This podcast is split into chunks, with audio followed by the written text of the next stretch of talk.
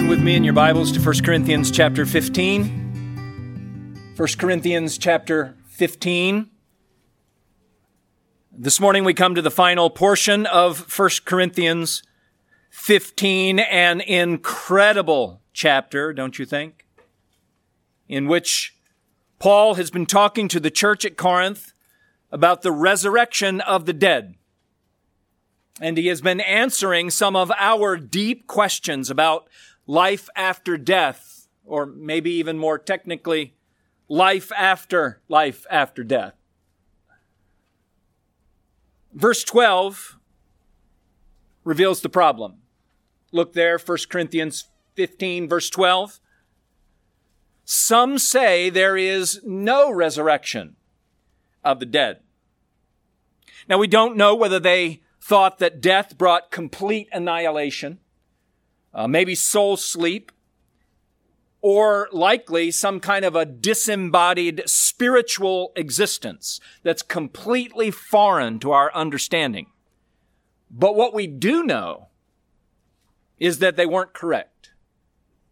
Because in this chapter, Paul has been explaining that there is a resurrection of the dead the physical, bodily resurrection of Jesus Christ guarantees the physical, bodily resurrection of all who belong to Jesus at his coming into the new heavens and the new earth. Today, Verse 50 through 58, we come to the conclusion of Paul's argument, where he makes one climactic point. Let me give you that one climactic point in, in one sentence, and then we'll unpack it throughout this sermon. Here's Paul's climactic conclusion to this discussion our resurrection with Christ in the future has been secured by the victory of Christ in the past. And that good news motivates our faithfulness to Christ in the present. Let me say that again. Our resurrection with Christ in the future has been secured by the victory of Christ in the past. And that good news motivates our faithfulness to Christ in the present. Throughout this section, Paul is going to show us that the good news of the resurrection of the dead is comprehensive. Did you hear that it is past, present, and future? As we study this portion of scripture this morning, Paul's going to show us that the good news of the resurrection of the dead is all about Christ. We're raised with Christ. We're raised because of Christ. And that gospel motivates us to be faithful to Christ. And Paul's going to show us that the first two, what happens in the future and what has happened in the past, are not ends in and of themselves, but they result in the third our faithfulness to Christ in the present. So, friends, as we study this text today, my prayer is that every single one of you will be convinced that Christ is our only hope in life and in death, and that your life will prove it. So let's read our sermon text together 1 Corinthians 15, verse 50 through 58. I tell you this, brothers flesh and blood cannot inherit the kingdom of God, nor does the perishable inherit the imperishable. Behold, I tell you a mystery. We shall not all sleep, but we shall all be changed in a moment, in the twinkling of an eye, at the last trumpet. For the trumpet will sound, and the dead will be raised imperishable, and we shall be changed. For this perishable body must put on the imperishable, and this mortal body must put on immortality. Verse 54. When the perishable puts on the imperishable, and the mortal puts on immortality, then shall come to pass the saying that is written Death is swallowed up in victory. O death, where is your victory? O death, where is your sting? The sting of death is sin, and the power of sin is the law. But thanks be to God who gives us the victory through our Lord Jesus Christ. Therefore, my beloved brothers, be steadfast, immovable, always abounding in the work of the Lord, knowing that in the Lord your labor is not in vain. That's God's word. Amen. Climactic conclusion in three parts. First of all, notice that Paul talks to us about our future resurrection with Christ. He has been explaining that there is a resurrection of the dead. But notice he begins basically by saying, I tell you this, brothers, you're right. You're, you're right. Our mortal bodies cannot inherit God's eternal kingdom. But that doesn't mean that it's not possible. Here's the good news. Death is not the end.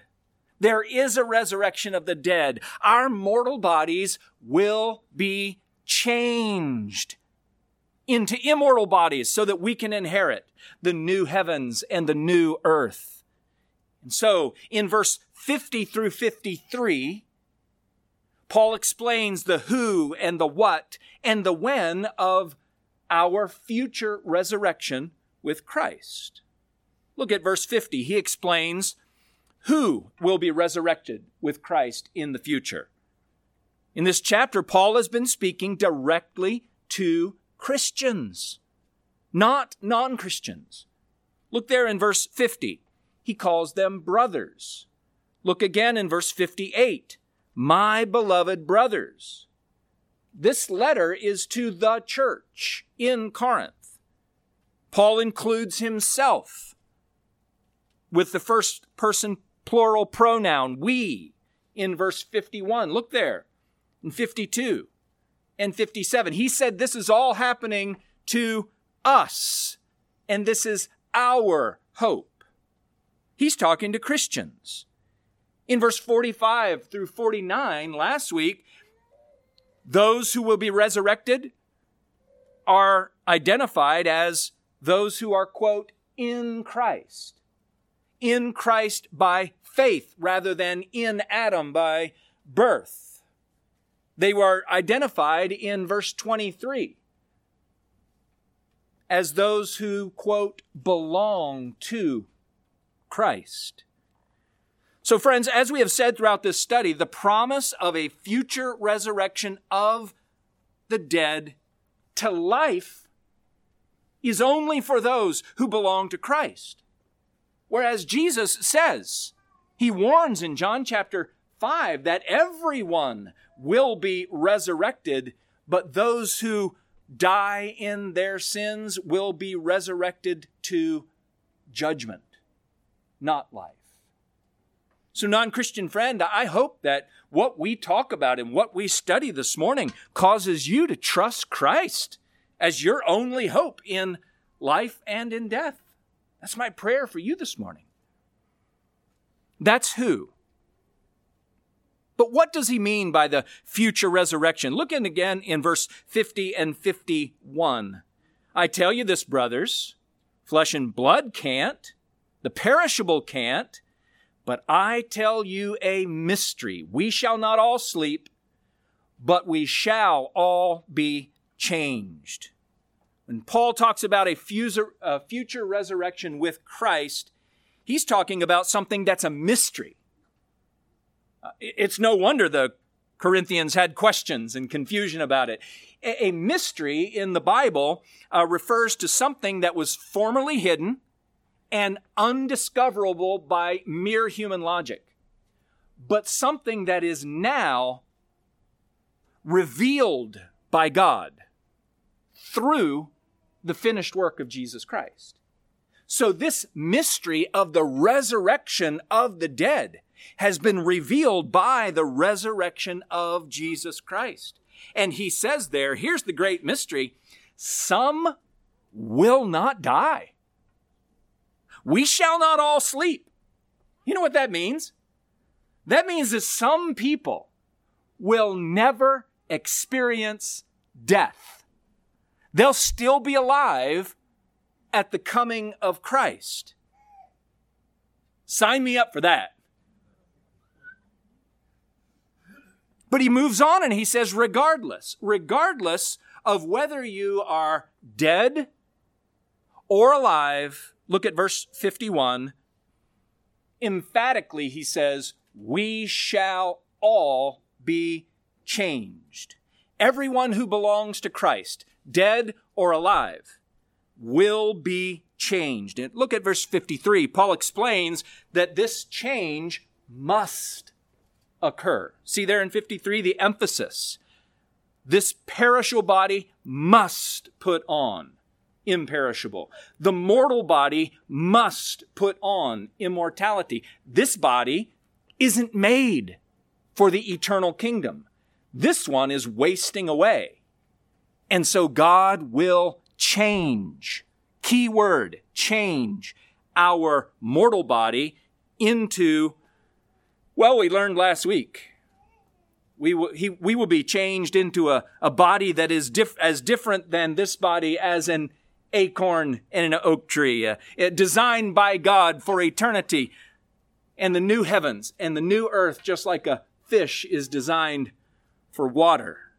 We will be changed. And I, and I love this little bit of, of commentary that was drawn out this week. The word changed there is to make it something other than what it is right now. To exchange one thing for another. We will exchange this mortal flesh for immortal flesh, immortal bodies. Philippians chapter 3, Paul says it this way Our citizenship is in heaven, and from it we await a Savior, the Lord Jesus Christ who will transform our lowly body to be like his glorious body by the power that enables him even to subject all things to himself. God will change our bodies in the resurrection of the dead. That's who, that's what. Now the question that he answers in verse 52 and 53 is when? When does this happen? When does this change take place? Look in verse 52. In a moment.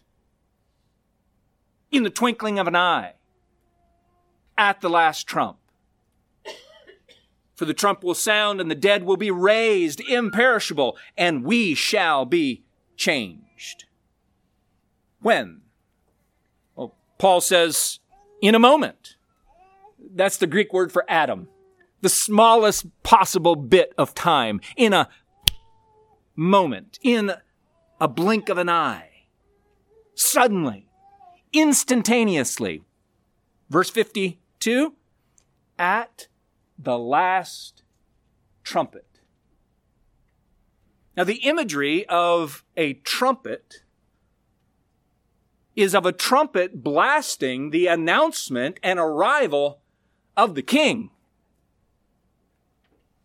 And here, we're seeing the announcement, the last trump, announcing the arrival of King Jesus to establish his kingdom in the new heavens and the new earth.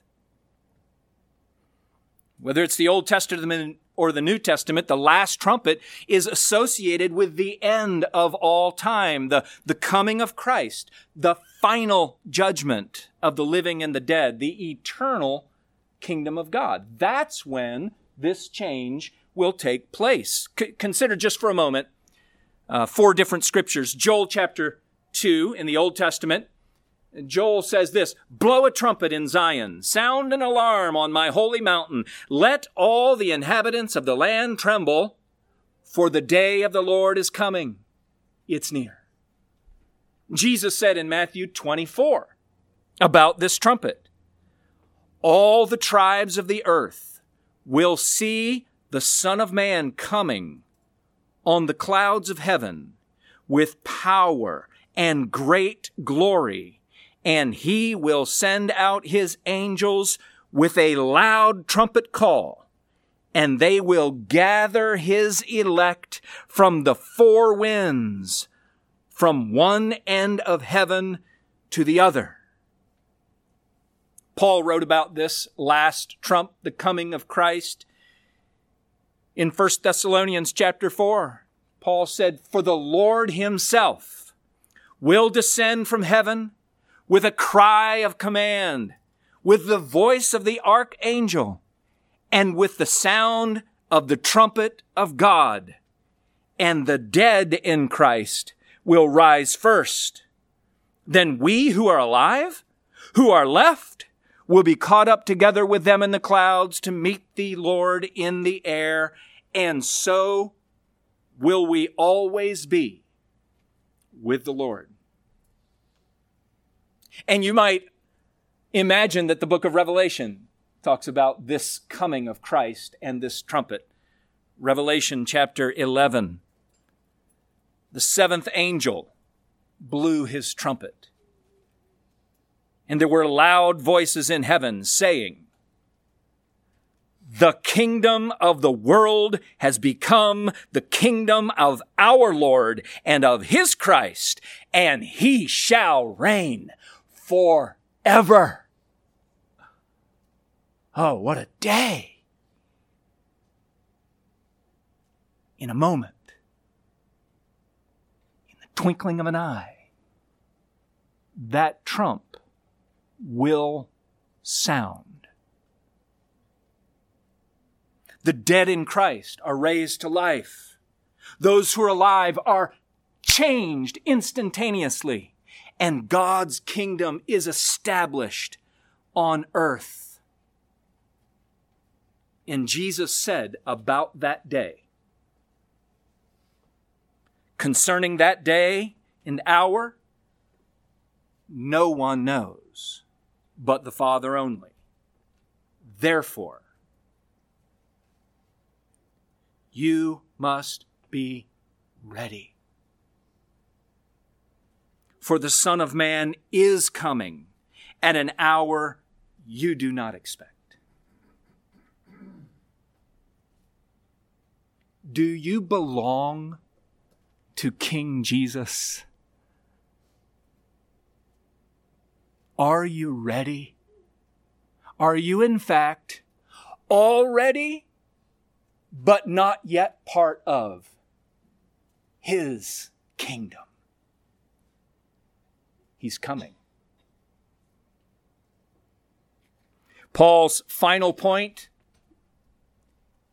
for his whole chapter on the resurrection is our resurrection with Christ in the future. Number two, has been secured by the victory of Christ in the past. Our future has already been determined by what Christ has accomplished in the past. That's good news. It's not up to me. It's not up to you, friend. It's not what we do, but what he has done for us. And so now Paul talks about the past victory of Christ that secures our future resurrection with Christ. Look at verse 54 through 57 and let's consider the past victory of Christ. Verse 54. when the perishable puts on the imperishable and the mortal puts on the immortality, then shall come to pass the saying that is written, death is swallowed up in victory. Oh, death, where's your victory? Oh, death, where's your sting? The sting of death is sin, and the power of sin is the law. Verse 57, read it with me, church. But thanks be to God who gives us the victory through our Lord Jesus Christ. Paul praises God for the great victory that Christ has won for us in the past over sin and death. The death and resurrection of Jesus is the death of death and the resurrection to life into his kingdom forever. Here in this particular section, our great enemy, the last enemy, death, is imagined as a venomous beast. Look at it again. Death is a dreadful beast that wields a weapon that's full of venom, terrorizing and destroying all of humanity outside the garden of God. No one. No one. Not the strongest person, not the, not the richest person, not not the smartest person, not the most beautiful or talented person has ever been able to escape death's sting until Jesus Christ. And Jesus said in our reading this morning from Revelation 1 Fear not. I'm the first and the last. I am the living one. I died, and behold, I am alive forevermore. And I hold the keys to death and Hades. That's our King Jesus. King Jesus through his death and his resurrection, conquered our great enemies, sin and death. And so now Paul confidently uses quotes from the Old Testament to sort of taunt death a little. Do you notice this? Paul reaches back to Isaiah 25 and he says, Death is swallowed up in victory. Paul reaches back to Hosea 13 and he says, Hey, death, where's your victory? Hey, death, where's your sting now? taunt. Because Paul knows that the cross and empty tomb of Jesus Christ has caused death to die and lose its power. And now, like a scorpion without a stinger, like a snake with no teeth, death is still at work. It's still menacing, but with no real power. And so Paul explains how this victory was won.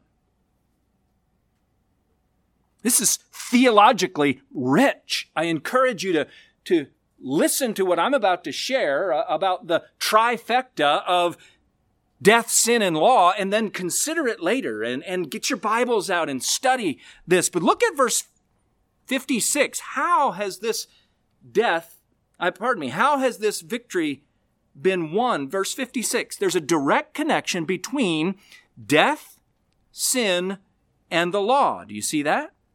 The sting of death is sin. The power of sin is the law. One seems to be empowered by, even strengthened by, the next. The beast is death.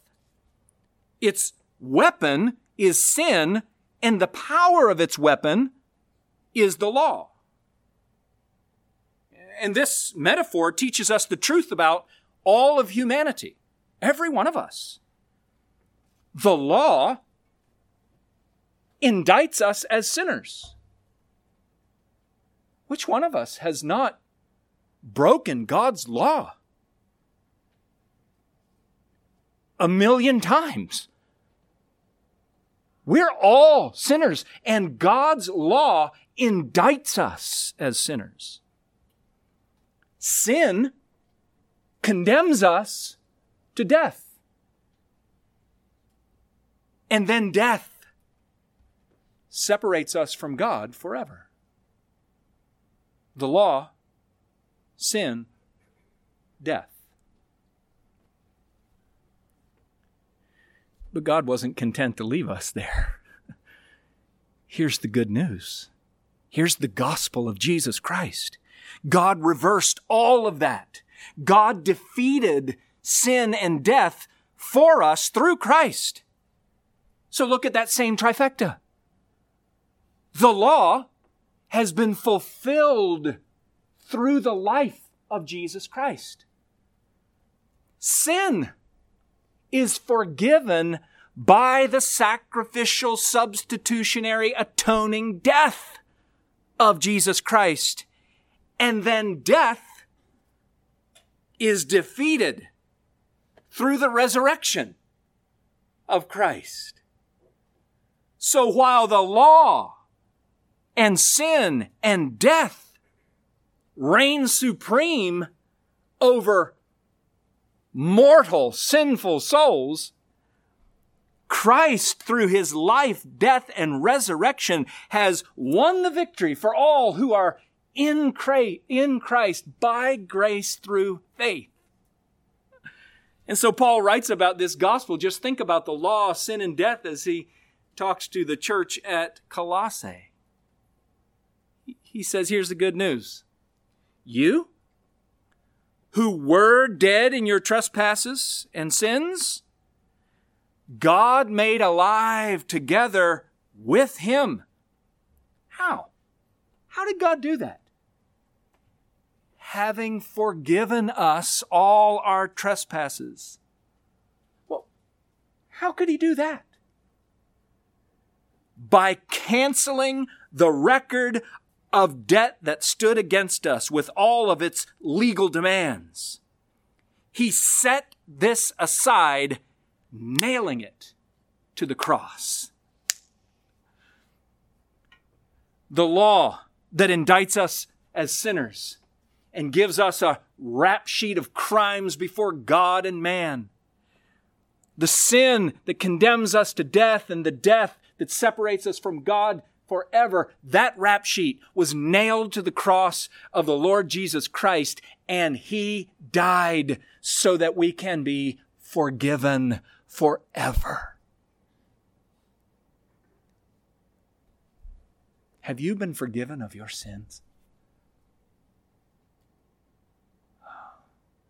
The past victory of Christ secures our future resurrection with Christ. And Paul praises God. Thanks be to God who gives us the victory through our Lord Jesus Christ. Thanks be to God. Friends, listen, for those in Christ, death is still an enemy. It's, it's, no question. Death is still a dreadful part of the curse. But for those who are in Christ, death is merely physical now.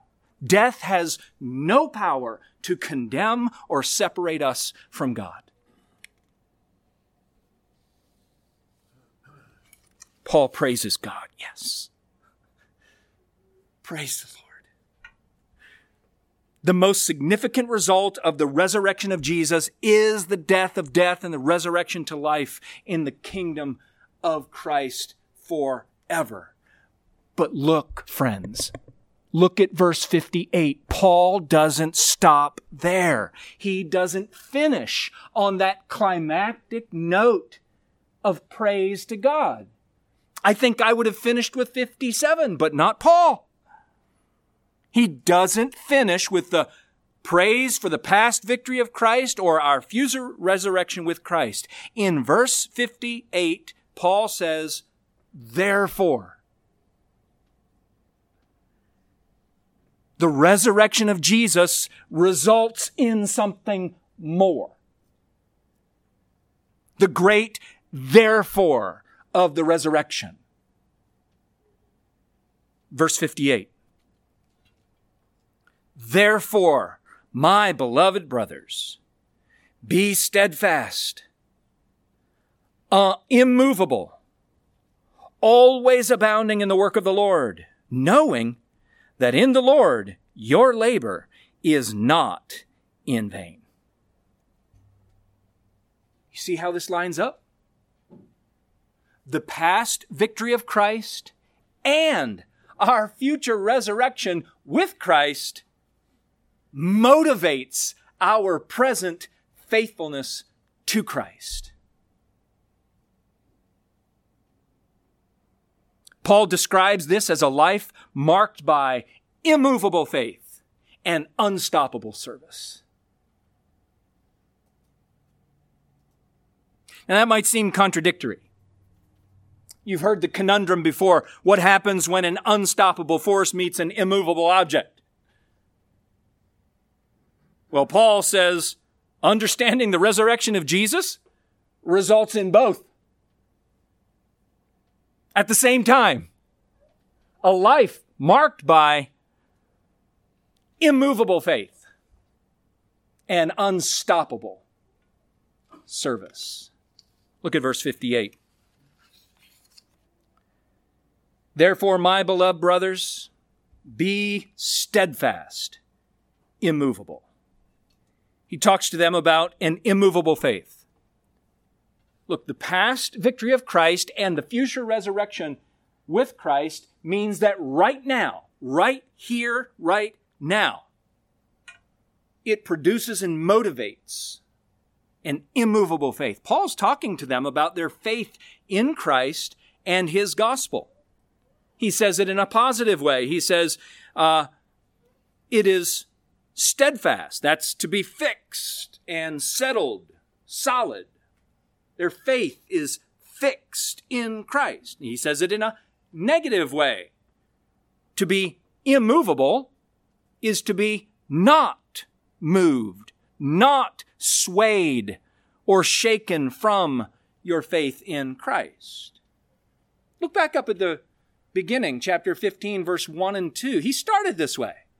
He's ending the same way that he started. Look at verse 1 and 2. Now I would remind you, brothers, of the gospel I preached to you, which you received, in which you stand, and by which you are being saved, if you hold fast to the word I preached to you, unless you believed in vain.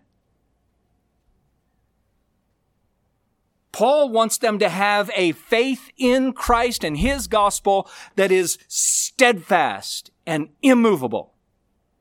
Paul says the more we understand about the victory that Christ, that Christ has won for us in the past and the resurrection that Christ has secured for us in the future, the more we will hold on to Jesus and won't let anything move us away from the gospel of Jesus Christ.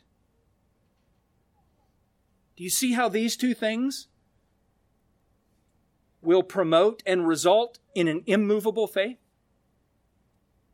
Well, I think maybe it would be helpful for us just to pause for a moment and consider what might move a person away from their faith in Christ. Could this happen? Has this happened? Could it ever happen to you? What might move us away from faith? Oh, it's never going to happen to me, you might think. Paul says, To those who think they stand, take heed lest you fall. What might move us away from faith in Christ and His gospel? Well, the Bible warns about a number of things. For example, you might be surprised that the Bible says that good things in life can move us away from Christ. Good things like relationships, like your family, like recreation, like wealth and success. Good things can become ultimate things and lead us away from faith in Christ. The Bible also warns that hard things can move us away from Christ. Friends, think about the hard things that you have endured or that many in this room have endured. Hard things like tragedy, death of someone you love, physical suffering. Those kinds of hard things in life, when you experience that kind of tragedy, that can cause a person to become disappointed with God, maybe even angry at Him. I thought you were a good God. How can you allow bad things to happen to me? The Bible warns that people, under the pressure and heat of the difficulties in life, can turn away from their faith in Christ. But Paul's main concern for the church at Corinth is not good things or hard things. If you'll think back to the 14 chapters that we've already studied so far, Paul's main concern for the church at Corinth was that the church at Corinth was adopting the wisdom of the culture around them. They were being infected with the spirit of the culture and the wisdom of the world was moving them away from faith in the wisdom and power of God through Jesus Christ, and specifically his cross.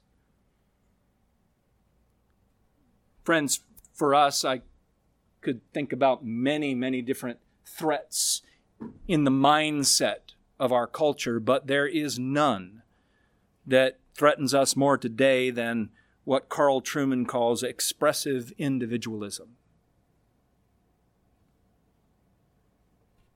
Expressive individualism is the mindset that is prevailing in our culture that each person is defined by what they believe about themselves. Their desires, their feelings, their preferences are the authority for their life, and nothing can challenge that.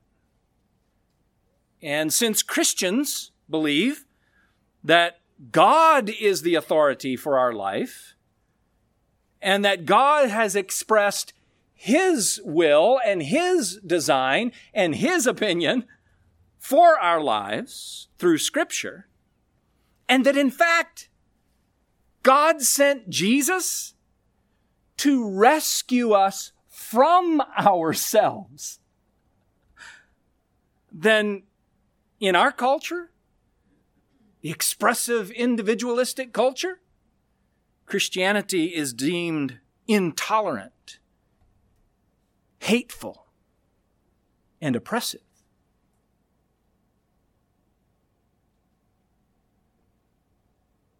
Paul told the Corinthians in chapter 1, verse 18 the message of the cross is foolishness to those who are perishing, but to us who are being saved, it's the power and wisdom of God.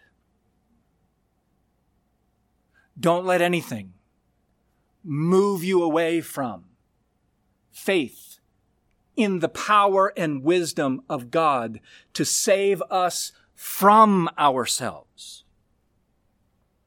Paul tells us here that the victory of Christ in the past and our resurrection with Christ in the future motivates immovable faith in the present. So let me just ask you a question. What are you counting on to overcome the sins of your past and your separation from God in the future? What are you counting on? The wisdom of man? Expressive individualism? Look where that's gotten us. As the Catechism said that we recited this morning, what's our only hope in life and death? That we're not our own, but belong body and soul, both in life and in death, to God and to our Savior, Jesus Christ. That's our only hope. He is our only hope in life and death. Friends, there is no salvation in anyone else, for there is no other name under heaven given among men by which we must be saved. So, friends, I, I encourage you keep looking to Jesus. He is the author and finisher of our faith. Paul says, Christ's past victory over sin and our future resurrection motivates us to a present life marked by two things. First of all, an immovable faith. Secondly, an unstoppable service. Look at 58 again. Verse 58. Therefore, my beloved brothers, because of everything that I've just said, be steadfast, immovable, always abounding in the work of the Lord, knowing that in the Lord your labor is not in vain. Unstoppable service. Friends, God's amazing grace to us in Christ motivates us here and now to give our lives energetically to the work that Jesus has called us to do. Always abounding. Not just always working. That would be fine. But always what? abounding in the work of the Lord, knowing that in the Lord your labor is not in vain. One, what work specifically? I suppose you could fill in the blank with many different things right there, but this exact phrase was used in chapter 14. The word abounding Paul used it when he said, So, with yourselves, since you are eager for manifestations of the Spirit, strive to abound in building up the church. For three chapters, Paul emphasized the work of building up Christ's church. Chapter 12, 13, and 14 was all about how the Spirit of God gifted every single member of the church of God and empowered every single member to build up the church in love. And what Paul is emphasizing here is that everything that we do for the gospel and the church is eternal. None of it will turn to dust. So give yourselves to it. What Christ has freed you from and secured you into causes us to give ourselves to it right here, right now. A life on this earth, in this body, of unstoppable service to the Lord. So, just like we did with immovable faith, I think we would do well to just stop for a moment and ask ourselves the question what, what might stop us from serving Christ? Does anything ever stop you from serving the Lord? Sure. I wrote down three. Number one, busyness. I'm always busy. How am I supposed to always be abounding in the work of the Lord if I'm always busy? Well, I've got two answers for you. Number one, reprioritize your life. Or get a different perspective about what Jesus calls us to do in the normal, everyday activities of our life as citizens of heaven on earth. And our priorities that we already have, our busyness can become eternal business.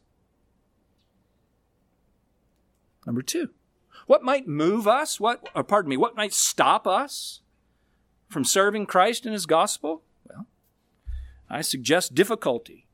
Most gospel work is people work. And if you haven't figured it out already, people are sometimes difficult to work with.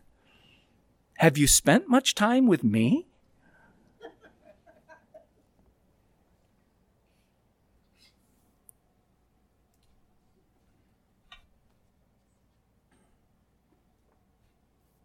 Number three. What might stop us from serving Christ and His gospel? I suggest one of the things that Paul has in mind here very specifically is the frustration that comes from not seeing any visible fruit. Why do I say this? Because he says, knowing that in the Lord your labor is not in vain. In other words, they feel like their labor is in vain right now. And the frustration of seeing this thing not bear any fruit just causes them to want to quit.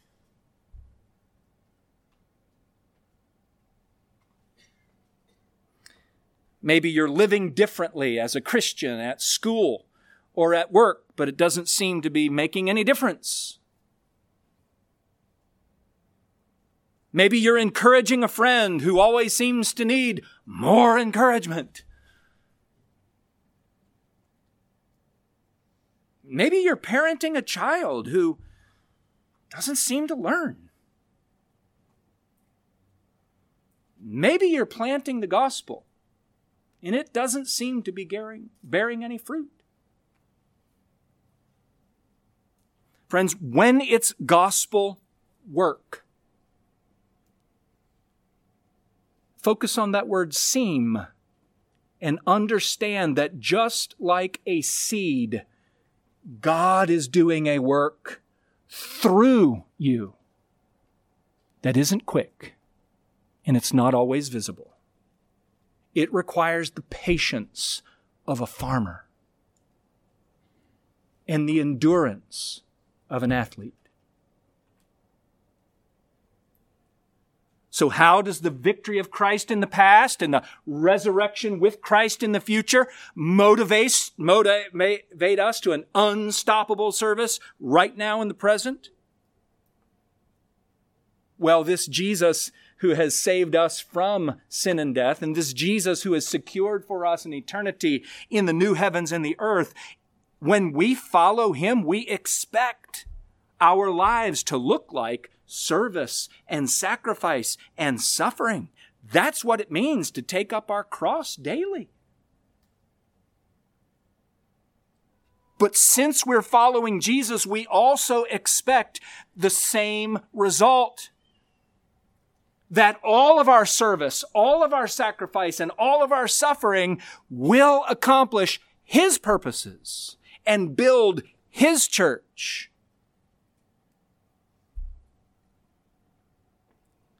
So, friends, I understand that this labor right now might seem small, but it will bear significant fruit then.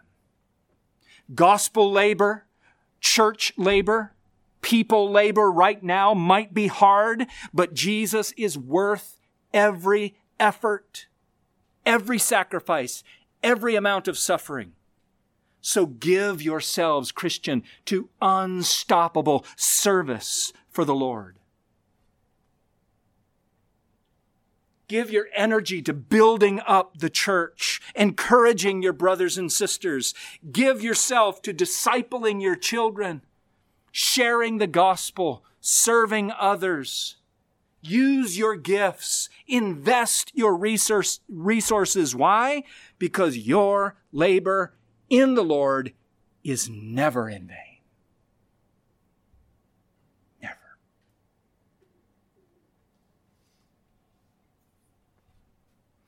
Paul concludes chapter 15. Our resurrection with Christ in the future has been secured by the victory of Christ in the past. And that good news motivates our faithfulness to Christ in the present. My prayer is that every single person in this room will be convinced that past, present, and future, Christ is our only hope in life and in death. And my prayer is that our immovable faith and our unstoppable service will prove what we believe. Let's pray together.